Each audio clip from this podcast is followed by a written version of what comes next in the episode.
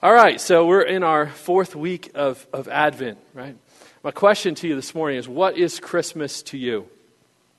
Right? What's Christmas to you? Is it the most wonderful time of the year?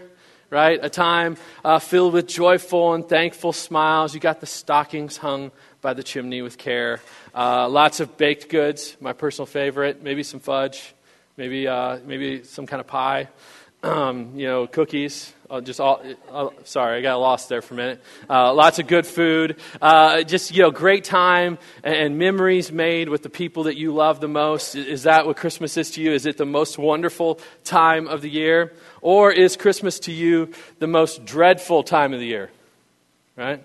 the most dreadful time of the year. Uh, one of those kind of Christmases that makes, uh, you know, cousin Eddie with his RV parked in the driveway and Aunt Bethany's cat food filled uh, jello mold look like delightful, right? That would be a plus. That would be like a good Christmas for us. Um, it, seriously, all joking aside, you know, uh, for some of us, this time of year, Christmas is, is a dreadful time. It's a, it's, a, it's a hurtful time. It's a sad time.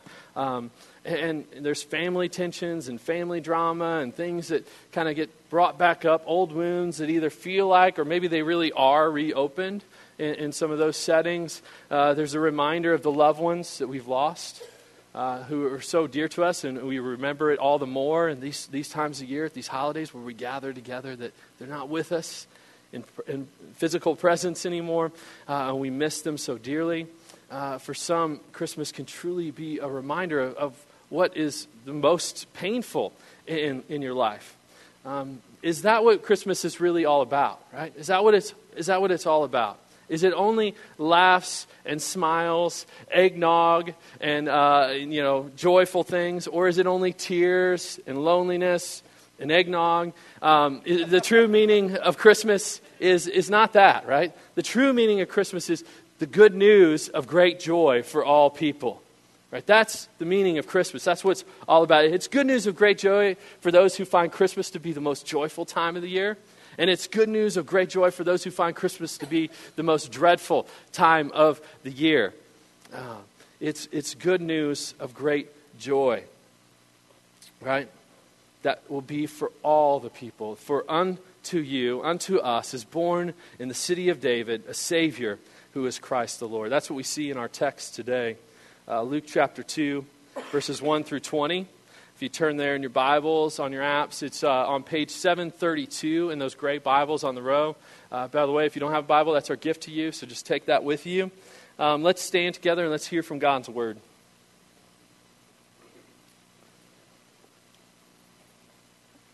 Luke chapter 2, verses 1 through 20. in those days, a decree went out from Caesar Augustus that all the world should be registered. This was the first registration when Quirinius was governor of Syria. And all went to be registered, each to his own town. And Joseph also went up from Galilee, from the town of Nazareth to Judea, to the city of David, which is called Bethlehem, because he was of the house and lineage of David, to be registered with Mary, his betrothed, who was with child. And while they were there, the time came for her to give birth. And she gave birth to her firstborn son and wrapped him in swaddling cloths and laid him in a manger, because there was no place for them in the inn. And in the same region there were shepherds out in the field, keeping watch over the, their flock by night. And an angel of the Lord appeared to them, and the glory of the Lord shone around them, and they were filled with great fear. And the angel said to them, Fear not, for behold, I bring you good news of great joy that will be for all the people. For unto you is born this day in the city of David a Savior who is Christ the Lord. And this will be a sign for you. You will find a baby wrapped in swaddling cloths and lying in a manger. And suddenly there was with the angel a multitude of the heavenly host, praising God and saying, Glory to God in the highest, and on earth peace among those with whom he is pleased. When the angels went away from them into heaven, the shepherds said to one another, Let us go over to Bethlehem and see this thing that has happened which the Lord has made known to us. And they went with haste and found Mary and Joseph and the baby lying in a manger. And when they saw it, they made known the saying that had been told them concerning this child. And all who heard it wondered at what the shepherds told them. But Mary treasured up all these things, pondering them in her heart.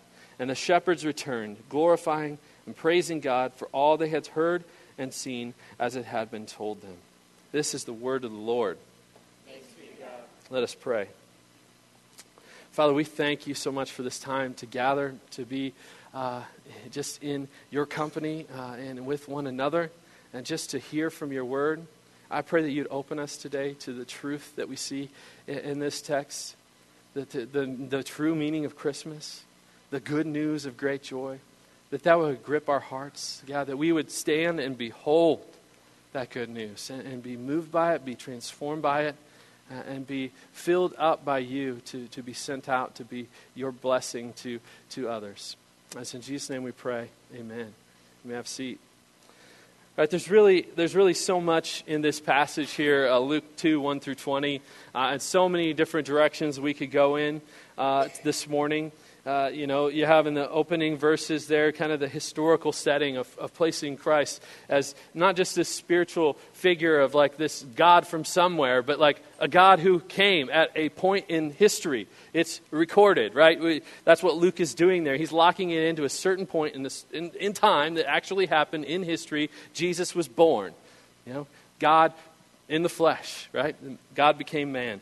And you have that happening. You have there at the end, uh, verses 15 to 20, the angels going to see and witnessing and their response. And you have Mary treasuring that beautiful response, just treasuring all that happens in her heart. There's lots of ways we could go today, but we're going to really focus in uh, within this, even though we read all 20 verses, we're going to focus in on verses 8 through 14. And even within verses 8 through 14, we're really going to kind of zoom in and focus in on verses 10 and 11. Okay? For me, at least, this week, as I was thinking on this passage of Scripture, those, those two verses, right, verses 10 and 11, are the verses that I just can't escape. Right? I, can't, I can't leave those alone. Those are the ones that keep grabbing my attention and drawing me in to think on them a little more deeply. And here's what, what they say, right? The angel says to them, Fear not, for behold, I bring you good news of great joy that will be for all the people. For unto you is born this day in the city of David a Savior who is Christ the Lord. Right? The whole meaning of Christmas, right? The, the, whole, uh, the whole meaning of the Bible, of Christianity, of life itself is locked into those two verses. Right? The whole of that is, is right here in verses 10 and 11. And I hope in some small way to kind of help you see that this morning. And I know that's a lofty goal, but uh, it's good to have goals and good to aim high, right? So that's what we're trying to do. Fear not, for behold, I bring you good news of great joy. And, and that proclamation of the gospel is followed by, uh, followed with, in verse 14, glory to God in the highest. Right? The multitude of the heavenly host responding to the proclamation of the gospel, the good news of great joy. Glory to God in the highest. The angels seem to be telling us, pointing out this truth that the meaning of Christmas, the meaning of the Bible, the meaning of Christianity, of life itself, is locked up in this good news of great joy. Right? So, the first thing that we see in this proclamation fear not, for behold, I bring you good news of great joy. The first thing we see in that is that fear comes from not beholding the gospel. Right? Fear comes from not beholding the gospel, the good news of great joy. The angel's saying, like, you don't have to be afraid if you really look at what I'm trying to tell you right now. You don't have to be afraid if you listen, you look, and you gaze on the beauty of this good news of great joy. Fear not, for behold. Right? If you are afraid, it means that you are not beholding. If you're afraid, it means you are not beholding, or at least you're not beholding enough. Right? Think about these shepherds, and the angel appears and he shares this message too. Uh, uh, why were they afraid? Why were they afraid? See, when I was a kid, uh, and I remember I was scared of the dark as a, as a child, right? Terrified of the dark. You know, we go to bed, lights off. I'm terrified. Lights back on, whew, I'm relieved, right? I'm, I feel this freedom come over me like, all right, everything's okay now. I can, I can relax. But so we have these shepherds, though. Does it make sense that they were content in the dark? Right? They felt good in the dark, and yet someone turns on the light, and all of a sudden they're terrified. Right? Complete opposite. Does that, does that make any sense? Well, actually, it, it does. It does make sense because of the kind of light that was shown on them the light that shines is the glory of God. the light that shines on them is the glory of God. And we tend to like think of the shepherds at, at Christmas time with kind of this romanticized view uh, of like these cute little cuddly, uh, you know, good old hillbilly folk just out there watching their sheep, strumming little banjos, you know, singing around the campfire. Just good old country folk, you know, just really good old nice people. But the reality is that uh, most shepherds, like during this time in history in this region, were thought to be crooks right? They were, they were considered just hooligans, just downright dangerous people. They were outcasts. They were rebels. They were, they were truly sinners, not unlike you and me. Um, but they were, that we would have been like, whoa, let's steer clear of the shepherd crew. We're going the long way around, okay? Uh, it makes perfect sense that they would be afraid because the glory of the Lord, the glory of the Lord shines upon them. And whenever God gets close, right, he, he shows you that you're not God. Whenever God gets close, His glory shines on you. He shows you you are not God. You don't measure up. You, you are far from measuring up. He exposes that in you. The light reminds us that we are not God. And it's a grace for us to be reminded of that. It's a grace for us to be reminded of that. In Genesis 2, right, the opening chapters of Genesis, we see the first man, the first woman, Adam and Eve, and, and they're living in the Garden of Eden in the presence of the glory of God and they are so happy, right? Just joy filled, just basking in the glory of God. And all is good in the world because they were made for glory. They were made for His glory. You and I were made for His glory, right? But one day, we read in Genesis chapter 3, right, God comes to the Garden of Eden, and the glory of the Lord shines upon Adam and Eve, and they were terrified. They were terrified. What happened? Here's why. Here's why they were terrified. Uh, every other day they'd been fine, but not now. They were afraid. Something had happened that day. They had decided, right? They had decided to become very sophisticated people that day, right? We'll become very enlightened postmodern people, if you will, right? Um, they met with a consultant. There's always a consultant involved, isn't there? Right? And they met with a consultant who said, you know, you as human beings, you know, to truly be human, you really need to take life into your own hands, right? You really need to take the authority of like making decisions for yourself. You shouldn't be submitting to someone else. You should decide for you what is right and what is wrong for you. You should take that responsibility, right? You should be in charge. You should be your own boss. You have to call the shots in your life, says the consultant, right? And Adam and Eve decide that day that they would become these very enlightened, postmodern type of people. And they said, yes, right? Yeah, we shouldn't be submitting to anyone else. I mean, who should be telling us what tree we should eat from, what tree we shouldn't eat from? We will make that decision for ourselves. We will decide what we will do, right? We'll be our own boss. We'll do that. And on that day, they did that. They became their own boss, in a sense, their own kings. And, and in a very real sense, they became their own gods right? calling the shots for their own life. And, and, the only illustration, it's an old illustration that's been used many times in many other preachers' sermons, but it best illustrates what's happening here is having a job for which you are highly unqualified for. Right? You take a job for which you are highly, grossly unqualified for, and in that job, you, you start to understand how frightening this really is. Right? What's going on here? Because if you take a job knowing that you are insanely unqualified, right? You, you have nothing that qualifies you for this position, immediately you're constantly anxious. you're constantly looking over your shoulder, right? You're, you're, you're uh, afraid of any kind of criticism, right? You, you want to defend yourself at all costs because you know you're not qualified, right? And that's a threat it's a threat at exposing your lack of qualification. So you're always looking over your shoulder. And if someone shows up in that department, at that job, who happens to be qualified for that job that you have, that you are not qualified for, well, that's, that's not good. Right? That's not good. Right? Someone who possesses the skills and the knowledge for that job, the skills and the knowledge that you don't have. Right? Whenever that person gets close to you, you are terrified. You're terrified. And the reason for that is that the closer the person gets, the more they expose you as an impostor. That The closer that the person who actually has the qualifications gets to you, the more they expose that you are not qualified, that you do not have the skills, you do not have the knowledge for that position. Right? The, the Bible tells us that all of us, our nature, our desire, is like Adam and Eve to assume the rights over our own lives, to become our own boss, to become our own kings, to become our own gods. Right? To reject the truth of God for a lie and say, no, we're taking that in our own hands. We're going to decide what's wrong, right and wrong for me. Right? That's what I'm going to do. And we're all part of this rebellion that we see here in Genesis 3.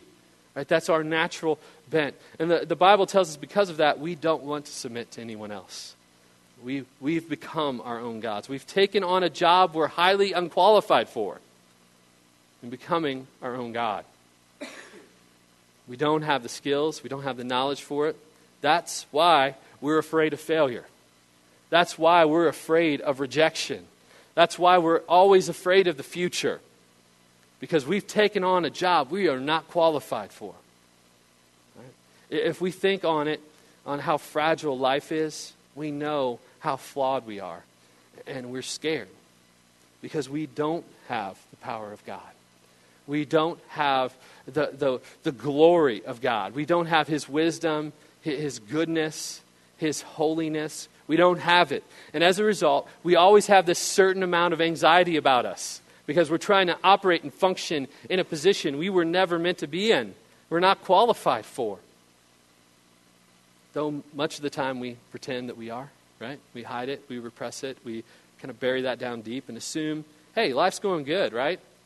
I mean, the kids are doing well in school, they're behaving, uh, got a steady paycheck, we got a nice home, life's going good. I got this under control. Right? I got this under control. I, I'm doing pretty good in this position of ruling and reigning in my own life. But then sometimes the light comes. Sometimes the light comes and it shines on us and it exposes the truth that we are not qualified. We're not qualified. Right now, there could be things in your life that are exposing the truth that you are not qualified, you are not capable, you are inadequate for running your own life, for being your own God. There could be things that are, that are showing that to you, uh, that, that things are not under your control, that you're not in any kind of control, right? It, is it not true that the older we get, the more we realize the things that are most important to us are the things that are most out of our control? Right? I mean, as a parent of an almost teenager and kids who are getting older, some of you in the room have kids who are even well beyond that, and you've, you've lived this, right? But you start to realize it's like, you know, my spouse's health, it's not under my control, right? Uh, my children, their life, who they are, who they're going to become, the ways that they're going to walk in, the, the path that they choose. It's not under my control. Right? No doubt we, we, we make our best effort and we, we, we seek to influence, we seek to shape, we seek to pour in truth and, and love and, and, and point them in good directions. But in the end, right, we don't know. We don't know. It's beyond our control. We don't know the number of our days. We don't know the number of the, of the days of our loved ones.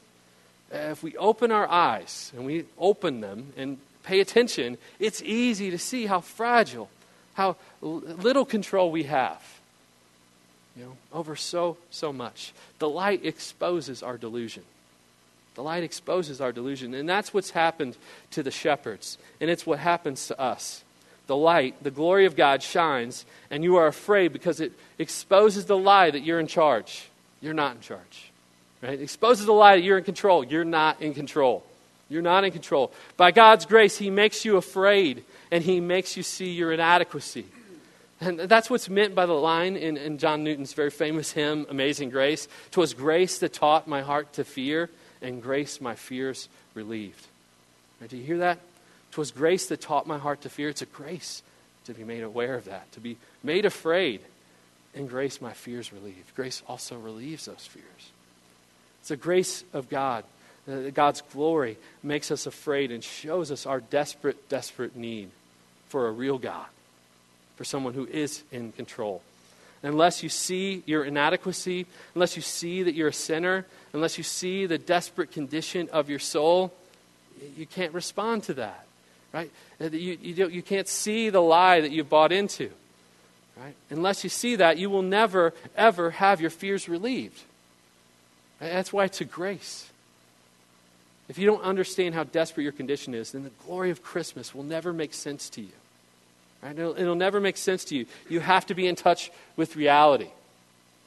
Right? That's the beginning of the, the statement, right? Fear. Fear not. And the second part is, is of the statement is behold. Right? Behold the gospel. The angel says, Fear not, for behold, I bring you good news of great joy. We've already observed that fear comes from not beholding, right? That was kind of the first point. Therefore, the remedy for our fear is beholding. Our fear comes from not beholding, then the remedy is to behold. Right? Grace doesn't just teach us to fear, but grace also relieves our fear. Right? It also relieves our fear. It relieves our fear by beholding. Beholding what? The good news of great joy. The good news of great joy. The good news, the gospel. Right? That's what gospel means. It literally means good news. The gospel, beholding the gospel of joy.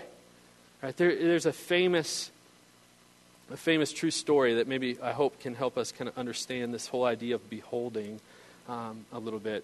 But in 1929, right, there were two men who, who had become very good friends. Uh, both were on the faculty uh, of Oxford, uh, and they took this long walk together late into the night, lasted until about 3 a.m. And one of the two men was a believing Christian, uh, and one was not. In fact, the other man was an atheist at the time. One man was, was J.R.R. Tolkien. You've no doubt heard his name with movie releases recently, right? Uh, the famous writer of, of the books, uh, The Lord of the Rings, The Hobbit, as well as many other books. He was a philologist, and he was a believing Christian. Uh, and the other man was C.S. Lewis, who at the time was an atheist. And they were talking about Christianity, right? Tolkien was, was trying to convince uh, C.S. Lewis on this walk and this conversation of the desperate need and the important how important it was for him to believe the truth of the gospel. Right? And so Lewis would have said at the time something like this, right? He would say, I, I would like to know how in the world the life and death of somebody 2,000 years ago could have any possible relevance for me. That was his kind of natural bent at the time. Maybe you have felt that way. Maybe you think that right now. Maybe you know someone who does. He would go on to say things like this I'm a scientific person, I'm an objective person. I believe that all that is, re- all that is really is what you can touch, what you can taste, hear, see, and smell. And when you die, you rot, and that's that. That's what he believed at that moment in time. And no one what we have read from him through the years since then. It's, it's, it's uh, mind boggling to hear these, these kind of thoughts were, were there. But uh, that conversation that night and Tolkien's approach actually resulted in Lewis becoming a converted Christian. Right? And you might be curious what, what did he say to him? What, what was his approach? How did that go down? Uh, and we know about it because uh, Tolkien later wrote about it in a poem uh, in which he described this conversation. Lewis talked about this conversation many times uh, he, he went at Lewis like this, right? Lewis, if, you, if you're not familiar with who C.S. Lewis is, he was an artist, a writer, uh, an English literature professor, and Tolkien asked him, What happens to you when you're in the presence of great art, great music, a great story, great theater, and great paintings? What happens when you are in the presence of it? What does it do to you? How does it affect you? That was his kind of line of questioning. And Lewis knew what you know what everyone knows, right? Uh, that when you're in the presence of truly great art, uh, regardless of what you believe, you, you feel like in that moment there's a meaning, a deeper meaning to life, right? You feel that there's, there's perfect love somewhere. I may not know where it's at, but it, exists somewhere. That there is there's some absolute truth, there's an ultimate truth somewhere. That, that even though you know that that's not true, right? You know it's not true great art, great music, great stories, and other things, uh, like looking over, you know, standing at the, the edge of the Grand Canyon and looking over the Grand Canyon, or, or as I once had the, the, the, the blessing of being able to do, standing and, and looking over Victoria Falls in Zimbabwe, right? Uh, it just, it moves you. Right? And you have these, these feelings that start coming, like this, it just stirs something within you. Right? That there's something more. There's something deeper, some underlying thing there that you can't quite grasp, but you just feel it there. Right? Something that you're, you're out of touch with. There's meaning, there's love, there's truth somewhere, but you can't quite get your grip on it. He knows that. He knew that. You know that. We all know that, right? You, you experience that. I hope you experience that when you listen to some music that moves you. You see a painting that you're, you're stirred by, or you see some great landscape. And so Tolkien says to Lewis, you know when you're in the presence of great art, there's a joy you experience. But the joy is never delivered by the great art. There's, uh, the, the art uh, makes you feel there's ultimate truth, but it's not ultimate truth. Right? It makes you feel there's perfect love, but it's not perfect love. It makes you feel there's meaning. Even as you experience it, you realize this, this feeling is just coming through the art, but actually there's an underlying reality from which we are cut off that we never feel we can quite get to, that we so need, that we so want. And Lewis looked at Tolkien and he said back to him, Of course I know that. Everyone understands that. And he continued, Yes, the great music, great books, the old myths, the great legends, how they make you feel like uh, there is, uh, how they make you feel like there is really meaning. And then he looked at Tolkien and he says, But myths are lies, though breathed through silver. And Tolkien looked at him and said, No, they're not. And then these two brilliant Englishmen went back and forth with each other for about an hour, like, Yes, they are. No, they're not. Yes, no, not really. I'm, I'm kidding. Um, but, you know, Tolkien actually then began to make two points that Lewis would say uh, he would never forget. He would never forget. The first point he said was this think of the logic here. How is it possible that you would, unlike the animals, feel that there is an underlying reality that there is a meaning, that there is truth, that there is love um, that nothing in this world can satisfy if that doesn't exist anywhere. Right? How, how, essentially, he's asking, why would art make you feel this way? Why would there be this underlying reality that you feel like is there if it doesn't exist? Right? Uh, what makes you think you're so wise and brilliant to come up with that idea out of nowhere yourself? Why would you feel that way if it's not there somewhere. And then he turned and, and said to, to Lewis, Do you understand what Christmas is about? Do you understand what Christmas is about? And, and he said to him, No. What is it? And he says, What Christmas is about is the truth, the underlying reality, the perfect love, the ultimate truth, the meaning that art gets you near but never allows you to grab it. It's the scent of a flower we've never seen, it's the echo of a tune we've never heard. Right? He's saying to his friend, there is one spot in history where that underlying reality, that, that perfect truth, that perfect love, that, that deeper, true meaning, uh, it, it, it broke into human history. Right? The truth became a fact. Right? The truth became a person. Every other religion says there's no way that God could become man. There's no way God would become man. Every other religion says here's the ideal and here's the real and there is this concrete, like fixed wall in between the two, and never shall they meet, right? They're, they are separated. They can never come together. But the, the revolutionary mer- message of Christmas is that the ideal has become the real, right? The ideal has become the real. Life as it should be has broken into life as it is. Right? Life as it should be has, has come into life as it is. Jesus has broken down that wall. He's broken through it. And Lewis began to kind of think on this and say, You're telling me that the message of Christmas is that truth became fact. Right? God became a historical human being. That if I have Christ, if I believe and trust in Christ, I have the very thing that the great art just arouses and makes me long for. And Tolkien said to him, Yes, you have it. You have it in Christ. You hear that? Behold the good news of great joy. Right? Other religions and philosophies say you can, you can sort of aspire toward the ideal, you can aim at it, but you're not going to get there, right? And maybe you can get close, but you're not going to get there. Maybe you can sort of feel it mystically, but it's not tangible.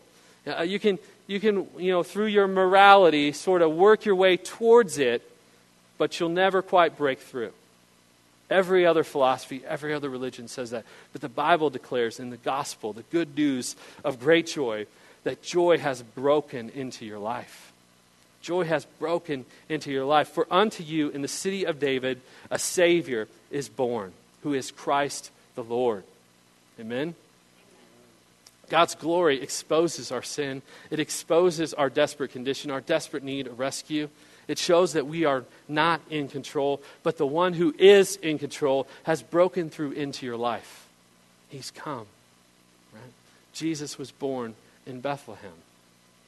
Right? He's the promised Savior. There's so much wrapped up in the, you know, a Savior who is Christ the Lord. Going back to Genesis 3:15, where God makes a promise, kind of a, a, hopeful promise that even though, like, hey, you've sinned, you've rebelled, you've cut off this relationship, and, and here is the curse, let me tell you, there's hope.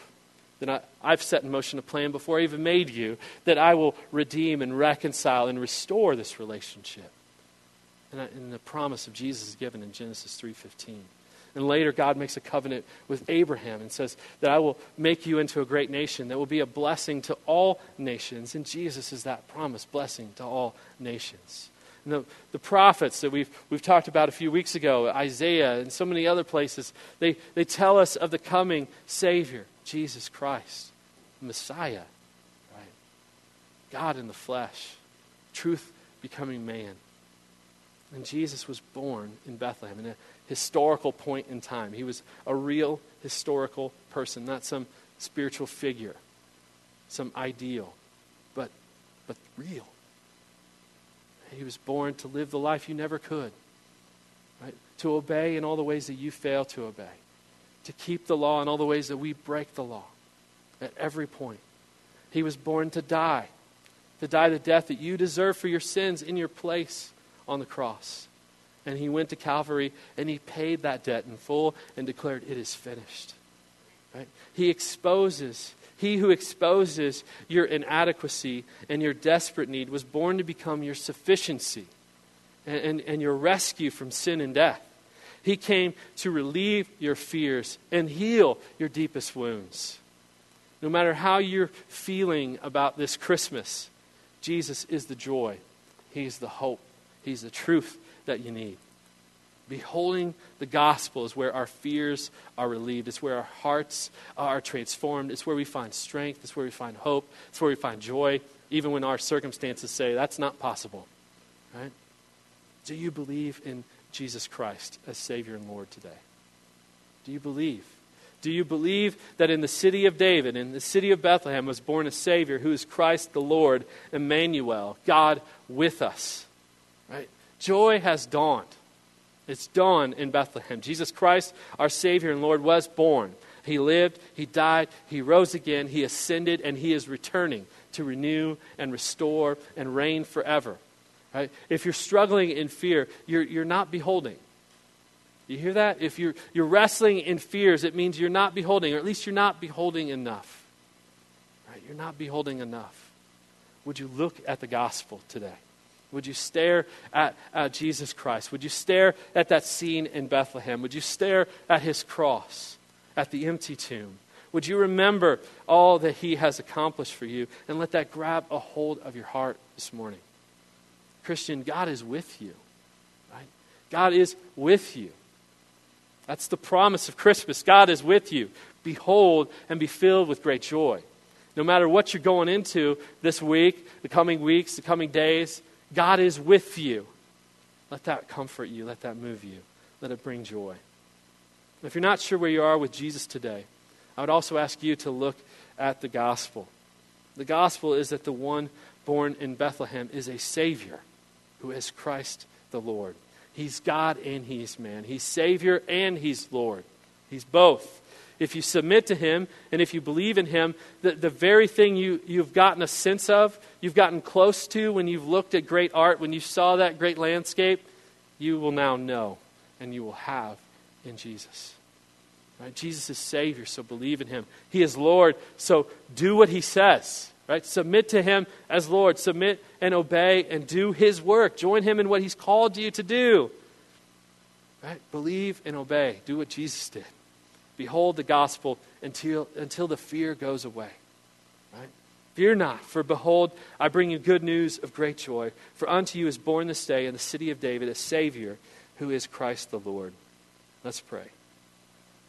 Father, we thank you for your word.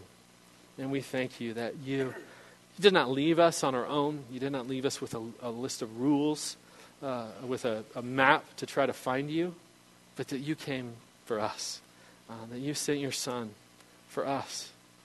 God with us, God in the flesh, to live and die and rise again, to, to make us right with you through faith in your Son. Holy Spirit, would you stir our hearts to respond as we need to? Yet I pray that you would help us to, to doubt our doubts and to look at the truth of your gospel, to behold and be moved and to respond in, in, in faith, in submission, in just yielding all of ourselves to you, that you would, you would build us up, that you would send us out to be instruments of your glory here in this place. It's in Jesus' name that we pray. Amen.